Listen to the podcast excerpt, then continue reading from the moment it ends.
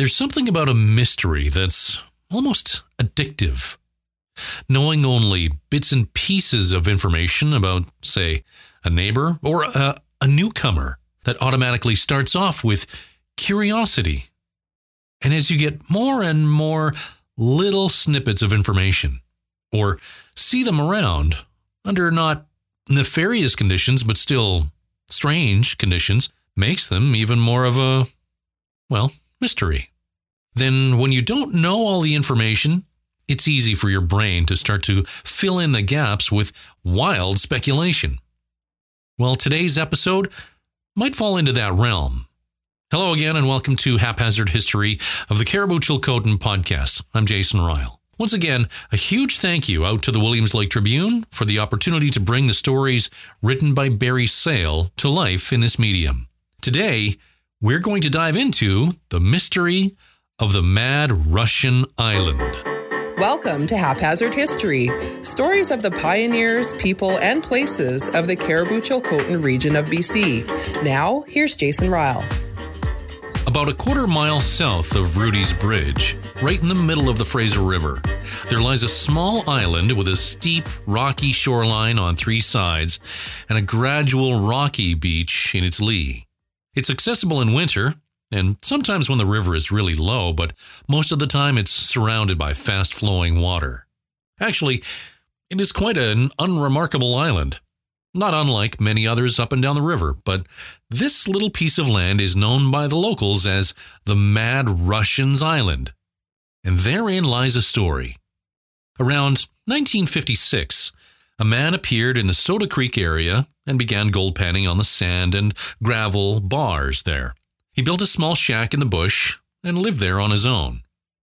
Rumors, of course, began to circulate. The most common one being that he was a Russian immigrant with a past who wanted little, if anything, to do with society. Another one was that he had been a spy for the West. Remember, it was the height of the Cold War, and he was in hiding from the Russian KGB. Whatever his story was, he didn't share it with anyone. He was content to do some small scale placer mining, to live in a hermit like existence, and to trade the gold he found for the necessities of life.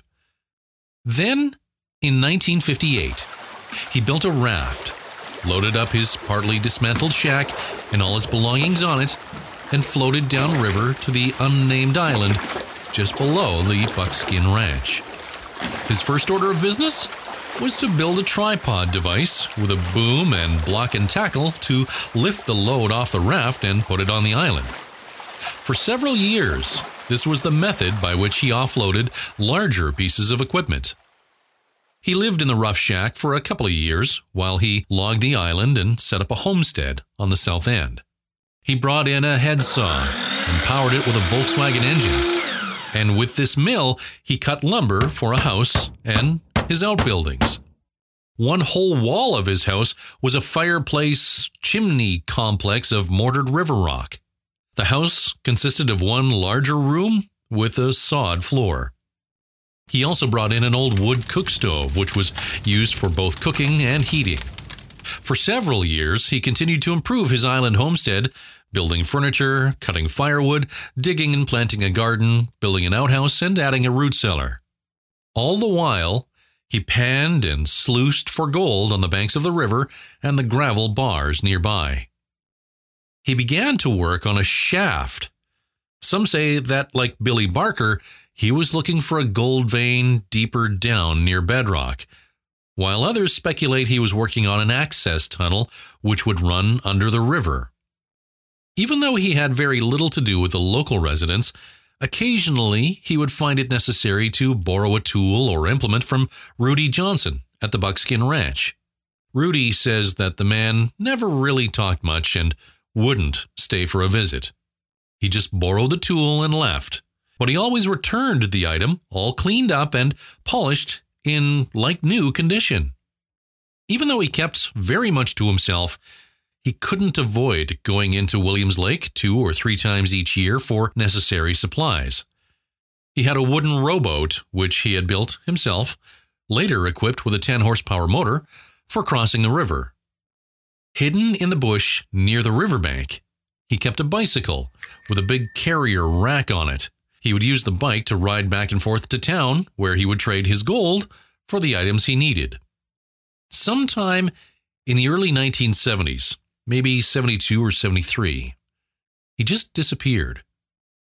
The RCMP were notified, and they called a local coroner, but after a thorough search, no trace of the man was found. His house looked as if he had just stepped out for a while, with dishes on the table and cookware on the stove. His root cellar was full of homemade preserves, and his firewood supply was pretty well stocked. The shaft, however, was full of water and completely inaccessible. His wooden boat was located downriver, overturned, near the mouth of Williams Lake Creek, and it was widely believed that he had drowned. But did he?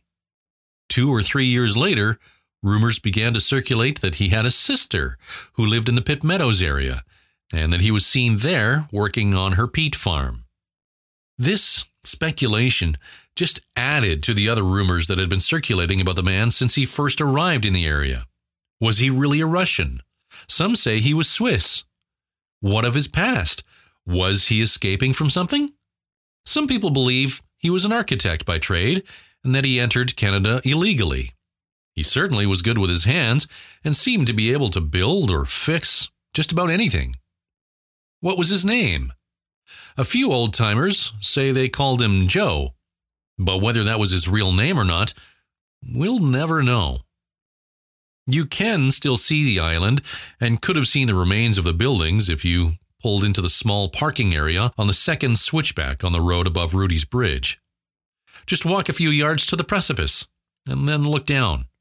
On a nice sunny day, the island and the former homestead could have looked like they were the perfect setting for getting away from it all. Our area is full of interesting stories about the gold rush, but this one is from the modern era, and so it's just that much more compelling. This Russian gold seeker seems to have been a man who came along about a hundred years too late. He would have fit right into the Cariboo Gold Rush, and the legend of the mad Russian's island would have been another great tale. Unfortunately, we'll probably never know any more about the wild history of the island since everything on it was lost during the wildfires in the Cariboo during 2017. The entire island and everything on it was burned. If you like what you heard and want to hear more, consider subscribing. Once again, a huge thank you out to the Williams Lake Tribune and to Barry Sale for placing their trust in me in producing this podcast. Our next episode of Haphazard History will be the story of real life stagecoach robberies on the Old Wagon Road. I'm Jason Ryle. Thanks for listening.